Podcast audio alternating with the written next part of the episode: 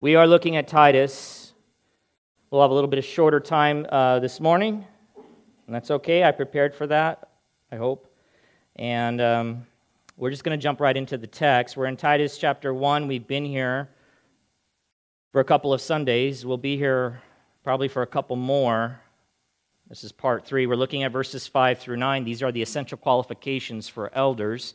If you haven't been here, you've missed a sermon, please, I encourage you to go back and listen. I've said some, I think, important things concerning some passages that we've already dealt with that I would want you to know um, about the leadership of the church. And as I've been saying each time, these essential qualifications for elders provide a picture, really, of Christian maturity, of Christian maturity and godliness. So they have application to the entire body of Christ, or to every follower of Jesus who is pursuing Christ-likeness or wanting to be uh, what God wants them to be. So the entire church, this is a statement you've heard me, maybe you've heard me say if you've been here each time, the entire church, every person as part of the church should aspire to be what the church's leaders must be, as detailed here in this section. Along with also Timothy, we find the uh, central qualifications there as well. So let me read the text. I'll say just one or two statements concerning what I've already said with the particular qualifications, and then we'll jump into verse seven. Okay? Good? Yep. All right, here we go. Beginning in verse five. This is why I left you in Crete. Remember, the Apostle Paul is writing to who? Titus, exactly. His trusted companion in gospel ministry. This is why I left you in Crete. Crete's an island, Mediterranean, so that you might put what remained into order and appoint elders in every town as I directed you. So remember, Titus is to go back, and among the churches that are there, the fledgling churches that are there, they need godly leadership. And so the One of his primary assignments, or his primary assignment, is to appoint leaders, elders, shepherds, pastors in these various congregations, that they might care for those bodies and help protect those bodies against the false teachers that were looking to disrupt the gospel ministries there. So, after laying that out again here in the letter, what he had told them to do, he now begins to list off the things that the must-haves of any man who would be an elder of one of the local congregations. So in verse six, he says, if anyone is above reproach, the husband of one wife and his children are, be- are believers and not open to the charge of debauchery or insubordination. Verse seven, for an overseer, as God's steward, must be above reproach. He must not be arrogant or quick-tempered or a drunkard or violent or greedy for gain, but hospitable, a lover of good, self-controlled, upright, holy, and disciplined. He must hold firm to the trustworthy word as taught, so that he may be able to give instruction in sound doctrine and also to rebuke those who contradict it. And there were certainly those in Crete that were contradicting it. So above reproach, that's the first qualification. Again, this, some of this now is just review. The man who would lead God's church must be above reproach. He must be, it's also translated, blameless. And that would include in every area of the man's life, the elder's life. And the qualifications really, it's and that really is the overarching qualification. And the qualifications that follow Uh, must all be true of the man, then, who is above reproach, basically. It's really expanding upon that idea. To be above reproach, he must be these things. And again, being above reproach does not mean the man is sinless, but it means, as one person defines it, that the man's reputation has not been marred uh, or spoiled or disfigured or tarnished or tainted or stained by moral or ethical disgrace. And Paul then begins, as he begins to lay out or expand upon this idea of being above reproach, he, and in, since it covers all the entire life of the elder, he begins first with the domestic life of the elder, the man's home life. The man's home life must be above reproach. And so further defining that, he says, the man must be the husband of one wife. We talked about this, but I believe, and you can go back and listen, but I believe it would be better to understand that as the literal phrasing is, which is a one-woman man, meaning that he is living in honesty, faithfulness, and devotion to his spouse, to his wife. He is faithful to her. He is loyal to her. He is devoted to her and her alone. The man also, if he has children, his children must be, it says in the E S V, believers. We talked a lot about this last week. I believe it would be better to translate that faithful. Faithful, it can be translated that way. And one translation of the Bible puts that verse this way: he must have faithful children, not accused of wildness or rebellion. In other words, they must be faithful in their behavior, submitting to their parents, and not being unruly. This is a demonstration of the man's ability to lead his home, and that he is leading and caring for his home and administrating discipline and instruction and guidance as he should. So that was verse six, and of course we spent, you know, a couple of Sundays talking about all of that, so I'm not going to do that again this morning, but now we'll move to verse seven. So that's where we're picking up, verse seven. So looking back at your Bible, back at Titus in verse seven, then Paul says this: for an overseer as God's steward must be above reproach. For an overseer as God's steward must be above reproach. So why is it necessary that an elder of the church be above reproach? It's really what he's answering this question. Let me give you an explanation. I said he has to be above reproach. I begin to lay out what that would look like concerning his home life, but he comes back and says he has to be above reproach. Why? Short answer, the short answer, because he is God's steward. That's the short answer. So let's analyze that in its all of its fullness. Let's look at that statement further. We'll do that first by looking at the word overseer. Right? So you see a different term here used to describe these men. And we've, or I've addressed this before when we were in First Peter, but I want to address it again because here it is again. I actually looked at this passage in First Peter. But he says, for an overseer. So he's not talking about someone else. There's actually some folks who try to suggest that he's now changed the topic or the subject. He's no longer talking about elders. He's talking about another office of the church, overseers. No, he's not. He's talking about the same office. He's talking about the same group of men.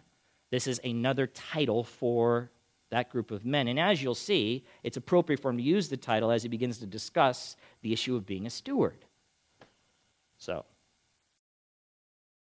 one writer commenting on this, you know, we have two terms here describing the same group of men, elder and now overseer. They again apply to the same group of men, but elder stresses a couple of things. It stresses the dignity of the office, the maturity of the man, the wisdom of the man, when you think of elder. Overseer, that word, stresses the work of oversight of that, of that man, the oversight that that man will have over that local church of which he is an elder. You with me? Elder, overseer. That same group of men is also referred to or as a pastor or shepherd. Shepherd. They shepherd the flock of God, the body of Christ, okay? So same person, same people. Commenting on overseer specifically, one author says the Greek word for overseer is a general term like our English words, supervisor, manager, or guardian. Guardian.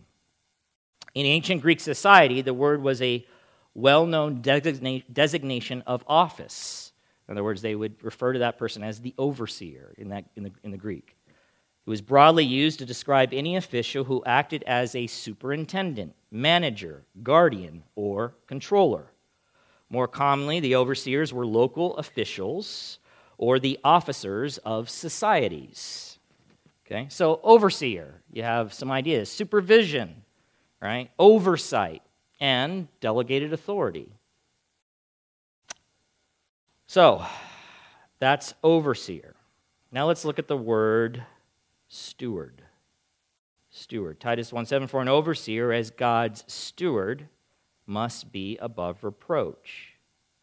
One person defines uh, the Greek word translated steward here as the administrator or trustee of someone else's household.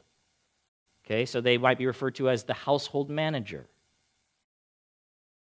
Also, the trustee of someone else's property or business. So their household, their property, or their business, a steward. They are one who has authority and responsibility for something.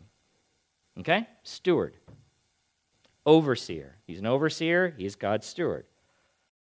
So, you see this word, steward, being used in other places in the Scripture. So, for instance, in, in a more official way, it's used to speak of a, an office within the city government.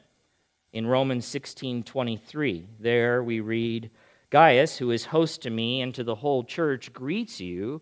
Erastus, the city, it actually is the same Greek word, steward, translated steward here in Titus, but there, coupled with the word city, it's referring specifically to that office in the government of the city, city treasurer. So a treasurer has authority and responsibility for something that is not his, right? It's someone else's. It's the property of someone else, but he has oversight. He is to care for it, watch over it. Yes? Okay, but it's not his. It's someone else's, all right? First Peter four ten, there we see the word being used in a different context, but there the Apostle Peter writes to Christians, as each has received a gift, and we covered this when I went through Peter, use it to serve one another as good, what? Stewards of God's varied grace. So, God has given you giftings. He has given you his grace so that you might serve the church, but it's his gift to you. It's his empowerment. It's his enabling of you. It, uh, it's not yours. It didn't come from you. It came from him, and so you, as a good steward, are to use it for his purposes. Use it as he would have you to use it, okay? Uh, it is, he has given you responsibility in giving it to you, to use it. So that kind of idea, you're to be a good steward. Uh, further, we might be asked what is expected of a steward. So if I'm going to uh, give my property or my business or my household over to some degree to another individual, what might I expect of them? Okay?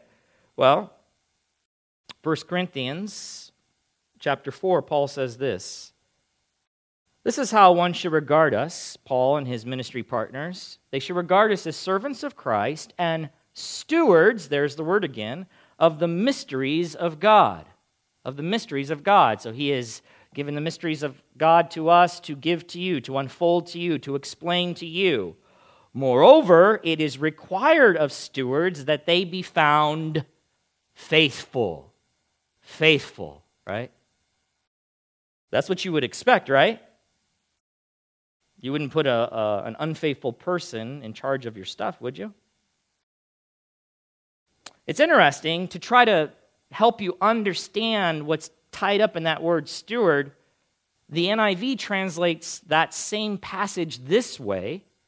It says, now it is required that those who have been given a trust, a trust, must prove faithful. They've been given a trust. One writer says, a steward acts on behalf of another's interest or possessions. He is accountable and responsible to another for what is entrusted to his care. Okay? You with me so far? So we know, who does the church belong to? God. Who do, who do the individual believers of Jesus Christ belong to? God. They are his, right? The church is his. Christ is the head. Right? The elders are stewards of that body. Now, Paul says something in First Timothy that we should also be aware of as we think about this statement that Paul makes in Titus. He says this to Timothy, I hope to come to you soon in First Timothy three, verse fourteen and fifteen. But I am writing these things to you so that if I delay, you may know how one ought to behave in the household of God, which is the church of the living God, a pillar and buttress of the truth. So what does Paul call the church of the living God? What does he call it here? He calls it, a, he identifies it as, he describes it as a household, specifically the household of God. You see how this is all kind of fitting together? A steward would be a house manager. He would care for that house. He would have delegated authority. He would watch over that house. He would uh, fulfill the desires of the master of that house, not his own, right? Care for the, he would care for the children there. He would care for the folks that lived in the house, the servants. He would oversee all of that. So now putting everything together, let me read you a couple of quotes.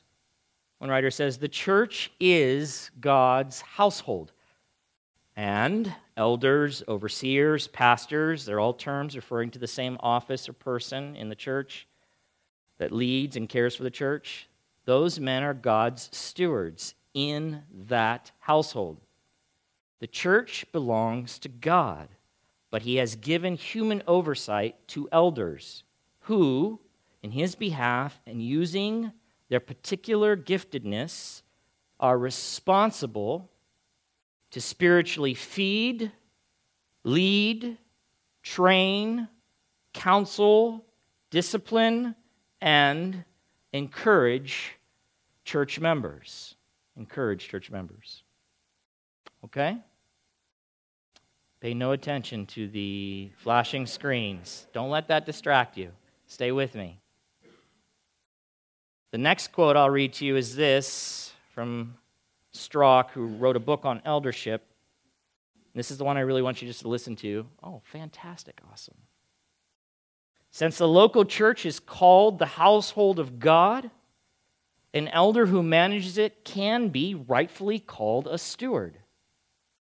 Paul's point in using the household steward imagery is simple and profound. Since an elder is God's household steward, he must be morally and spiritually above reproach. In an ordinary household, the most trusty, that's a strange word he uses, but it means reliable, dependable, trustworthy. The most trusty servant was chosen as steward. And the same rule must be established in the household of God, right? So, you know, I mean, you're the master of a house. You're the owner of the house. It's your household. You're not going to be like, all right, who is the most unreliable, goofy, and most ridiculous servant I have? Him I will put in charge while I'm away. I mean, you know, that's ridiculous, obvious, right? No, in fact, and he's not gonna, he's not even gonna settle for middle of the road, right? Who is my best servant? In the sense that who's my most loyal, my most faithful, my most dependable? Beyond that, this steward has responsibilities to be an example to those in the household, right? To model the master. So I'm going to look for, in this picture, I'm going to look for then, if I'm in the house, I'm going to look for someone who is like me, who lives like me. I don't want them, because I want my household to grow up like me. You see? That's what's going on. So an elder has the responsibility of oversight and supervision, and of not just any household, beloved, but of God's household, right? Of God's household. That's why this stuff is no, this is not a joke. This is serious. This is real serious. This is God's household. It should be treated very seriously when we're talking about who should care for it in the local body. That's why the standards are here. This is his precious church. This is a church, as every church is, purchased with the blood of his beloved Son. In fact, Paul, speaking to the elders in Ephesus, makes sure they remember that very thing when he says to them in twenty twenty-eight, pay careful attention to yourselves and to all the flock, the body, in which the Holy Spirit has made you overseers, to care for the church of God, just so you don't ever forget it, which he obtained with his own blood. It doesn't get more serious than that. One writer adds to this discussion, God demands that those to whom his precious children are entrusted be morally and spiritually fit. He will not have unfit, untrustworthy stewards caring for his children and the truth of the gospel. Right? They need to be morally and spiritually fit. And as I said, not only to properly care for and lead, but also to be an example to and for, to model Christ for them. Because that's what God would have for his household. He wants them to grow up into the fullness of Christ. So he needs those caring for them and leading them, modeling Christ's likeness for them. And yet, unfortunately, history has proved that unfit and untrustworthy stewards have been allowed to oversee God's precious children. Hmm? And maybe you've actually had real-world experience with that very situation. Come from a church where the men were not qualified. This wasn't taken seriously. And beloved, as I told you before, a man can be qualified and then become unqualified. And then he should be removed from that position. You with me? That's part of your responsibility. If a man becomes unqualified, he should be removed. He should no longer be leading in that way in the church. But I thought it would be good for me, for you and me, to apply the principle that we have here. Again, specifically, this is speaking to elders, yes? And specifically, the context is the household of God, the church, over which these men are to supervise, care for, oversee, guide, direct. But I want to just come back to this idea of being a steward for a second. So again, to the elders, they are God's stewards over the household of God, the church. Yes? You with me? But I don't want you to, you know, I want you to know about that because it's important. No matter where God will take you in life or if you remain here, that you know what is required of the elders of this church or any church for that matter, and you hold them to it. And you don't appoint any man who does not meet the qualifications, okay? Going forward. That's very important for the success of this body, for the health of this body, and more importantly, for the glory of God. And wherever you may end up in life, in whatever church, that you know what the scriptures say concerning this matter. So that's important. But I want to make some personal application to you. Steward. Well, as I said, steward is the administrator or trustee of someone else's household or property or business. Yeah? All right? Just on a basic level, that's what a steward is. The church belongs to God. It is the household of God. Yes? You with me? You know I'm setting you up, so just go with it. And it's all in love. It's all in love. And that's all true. And we're good. That's for the elders, okay? But Psalm twenty-four one, you know these passages. I'm going to read them quickly to you. The earth is the Lord's, and the fullness thereof, the world and those who dwell therein. Psalm fifty, verse ten. For every beast of the forest is mine, this is God speaking, the cattle on a thousand hills. I know all the birds of the hills, and all that moves in the field is mine. If I were hungry, I would not tell you, for the world and its fullness are mine. God. Psalm eighty-nine eleven. The heavens are yours, the psalmist declares of God. The earth also is yours, the world and all that is in it. You have founded them. You kind of get where we're going here? Job forty-one eleven. Who has first, God speaking to Job, who has first given to me that I should repay him?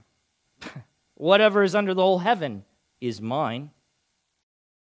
Deuteronomy ten fourteen. Behold, to the Lord your God belong heaven and the heaven of heavens, the earth with all that is in it. And one more, just for good measure. First Chronicles twenty-nine sixteen. This is concerning the wealth that was being brought forth to build the temple. O Lord our God, by the people, the wealth that was being brought in, all this abundance that we have provided for building you a house for your holy name comes from us. We are so awesome. It comes from your hand and is all your own. So, it is said rightly that our money, our possessions, for that matter, our children, let me go further, our very bodies, our spouses, do not belong to us, but rather everything belongs to God. Everything. Yes or no? It has to be yes. It has to be yes. Most importantly of all those things I said, the people in our lives belong to God. They belong to God. They don't belong to us. So this impacts our relationships if we understand this correctly.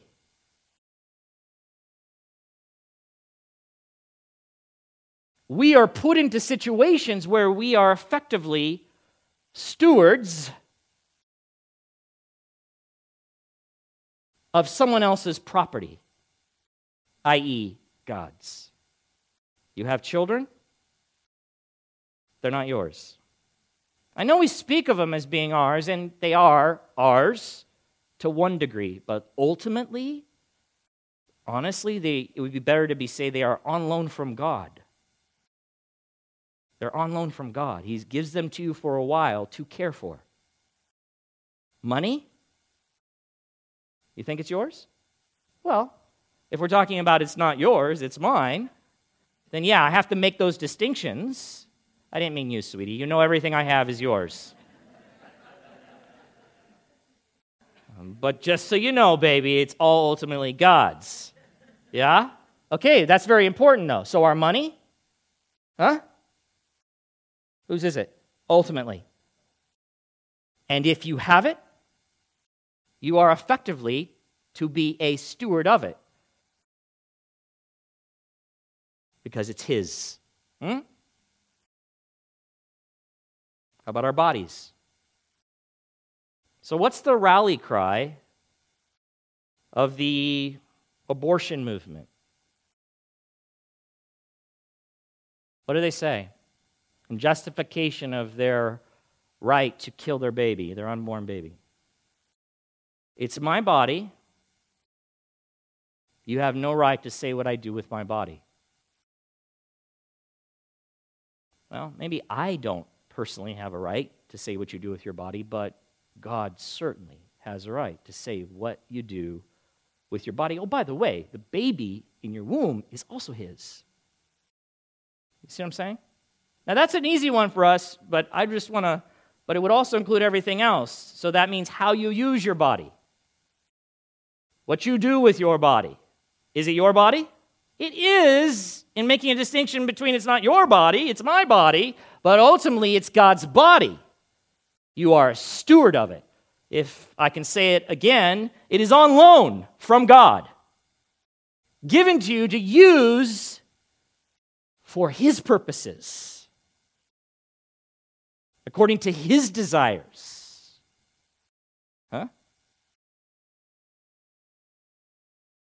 So when someone says, you can't tell me who to love, that's coming from the place of, this is my body, this is my life.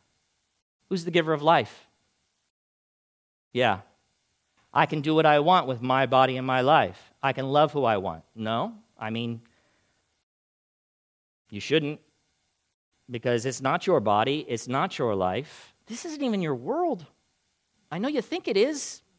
It's God's.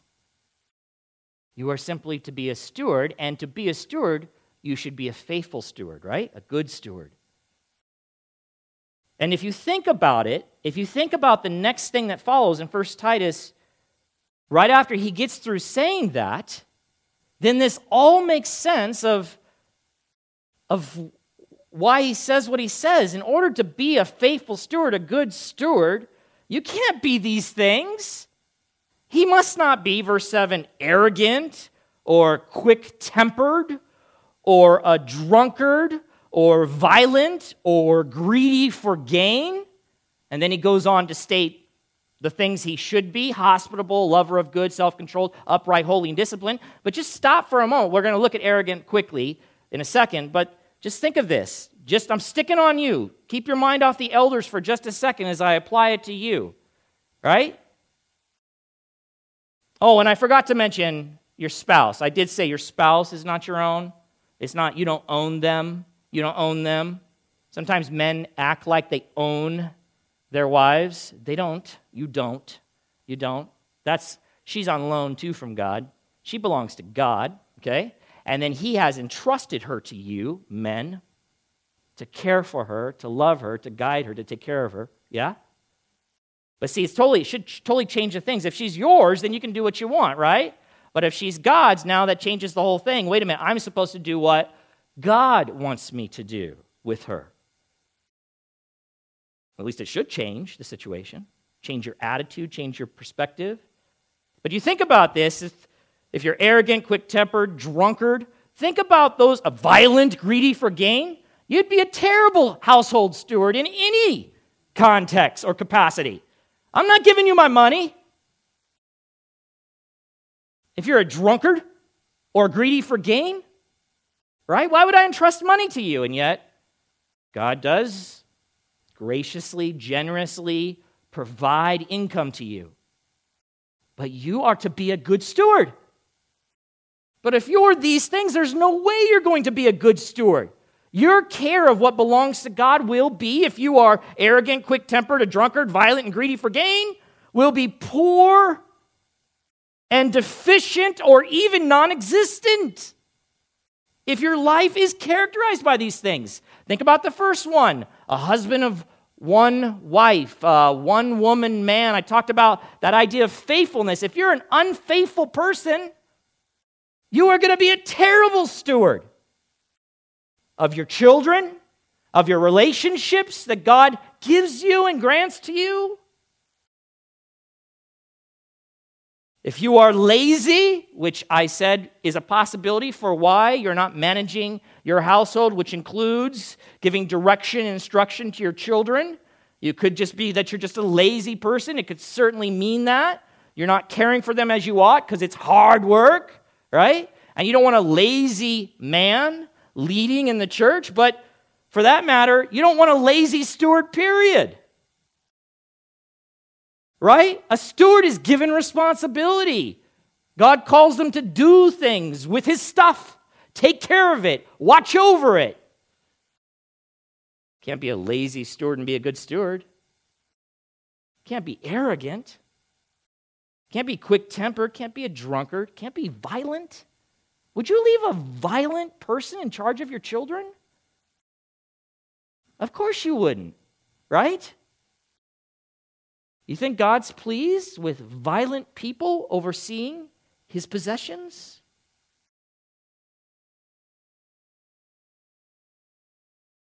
One writer says, when any one of these vices controls a person's life, it disqualifies him from being a steward of God's household, for sure.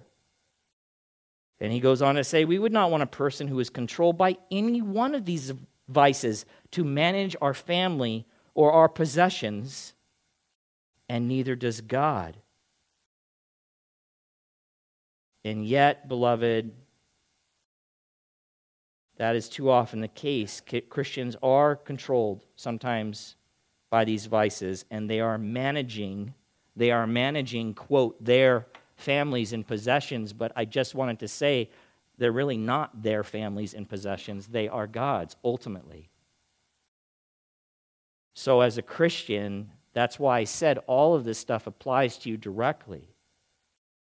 You are a steward of sorts, because everything you have is from God. And in order to care for those things, as God would have you to care for those things, you cannot be marked or characterized by these things, being arrogant or quick-tempered or being a drunkard or being violent or being greedy for gain. And if you are, then what do you think you should do? Huh? I mean, you can't check out of being a dad. You can't be like, well, I guess I'm disqualified. I won't be a dad anymore. It doesn't work like that. It's not exactly the same situation, right? When it comes to the elders of the church, we choose. But if you have children, you are by default a father or a mother.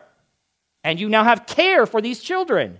So what should you do? You can't check out. You should repent. You should hear this word and repent if these things are characteristic of your lives. Or for that matter, they come into your lives at all. You should repent. These are the things you're supposed to be avoiding. And there are things here on the positive side that you should be embracing that should characterize your life. Being hospitable, being a lover of good, being self-controlled, being upright and holy, and being disciplined. These vices, beloved, as we'll look at them, as we'll get more into them, they flow really from our corrupted hearts, a heart that is ultimately worshiping the wrong person, right? Worshiping us, worshiping me. So we say, I am king, everything is mine, and people are my servants. Maybe we don't say that out loud, but that's what's going on in this corrupted heart that causes this kind of behavior, this arrogance, this violence, this quick-temperedness. How dare you not do what I think you should do? And we mismanage the very relationships that God has granted to us and the people that he has put into our lives that ultimately belong to him, right? Rather than saying, I am king, everything is mine, and people are my servants, we should be saying, God is king, everything is his, and I am his servant. And as his servant, I am called to make his desires my desires, his wants my wants, his priorities my priorities. And when I do that, then I will be a faithful and good steward of all that he has graciously allowed into my life to care for.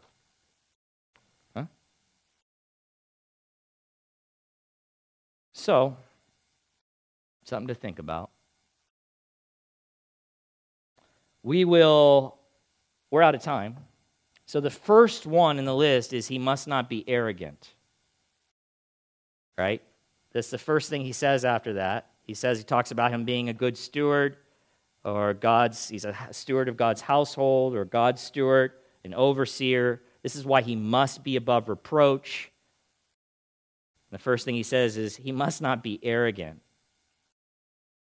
And I'll come back to it, but the idea there is that he's self-willed, he's overbearing, he's arrogantly domineering. He looks after his own interest. He arrogantly disregards the interest of others in order to please himself. And while that cannot be true of the man who's to care for God's church as a steward of his household, do you think it can be true of you and be okay? Huh? Like, oh yeah, that's the elder. That's right. You can't be arrogant. You got to care more about God and what he wants than you care about your sinful self. Well, that's true, but would that not be true of you? That's why I keep saying what is absolutely essential and required of the leaders of the church is something that all in the church should be aspiring towards, right?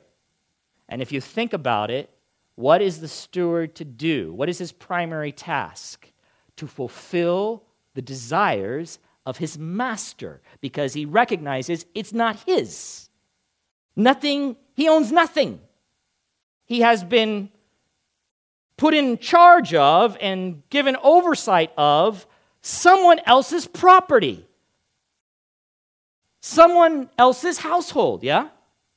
So if this guy is going to do his own thing, then that is not the guy you want in charge. You want him doing exactly what the master wants him to do. That's what the master would have him do. Hey, dude, you're in charge. Do whatever you want, you know? Do your own thing. It's all good. Yeah, I know it's mine, but you manage it however you feel like you want to. Wherever the wind blows, do what you want with my stuff. Who would say that? Not God. God does not say that. You'd have to be crazy. And so just remember, beloved, as you're thinking through this text and, and thinking rightly about how it applies to elders, and it directly applies to them, don't forget for a second, it applies to you as well. It applies to you as well. You are a steward in many ways of God's stuff, of God's people. And if you are arrogantly choosing to do what you want with his stuff, including your bodies, you are out of line. You are out of line. And as a Christian, that should burden your heart and bring you to repentance. Okay? Let's pray. Father God in heaven, we just pray that your word would do its work. Father, we, uh, I just confess, Father, you know, just as I, years of being in ministry, I've just found it to be true of my brothers and sisters in Christ, and even in my own life, that we can so easily, so easily get off course, so easily begin to think wrongly, unbiblically about reality, about the world, about even our relationships and about the stuff that we that we have that's from a, is a gift of yours, Father. We start thinking we're in charge, or we own this stuff, or it's ours, and we can do with it whatever we please. That is sinful. That is arrogance. Father, help us to see it all rightly. Help us to help us to start asking the question more and more. Father, what would you have me to do with your stuff? What would please you? What would you have me to do with your money? What would you have me to do with your children? What would you have me to do with the relationships I have in my family? What would you have me to do with my body? How should I use it for your glory? Or how should I just use it? Let me just start there. How should I use it, God? And Father, you're so good. You don't leave us hanging.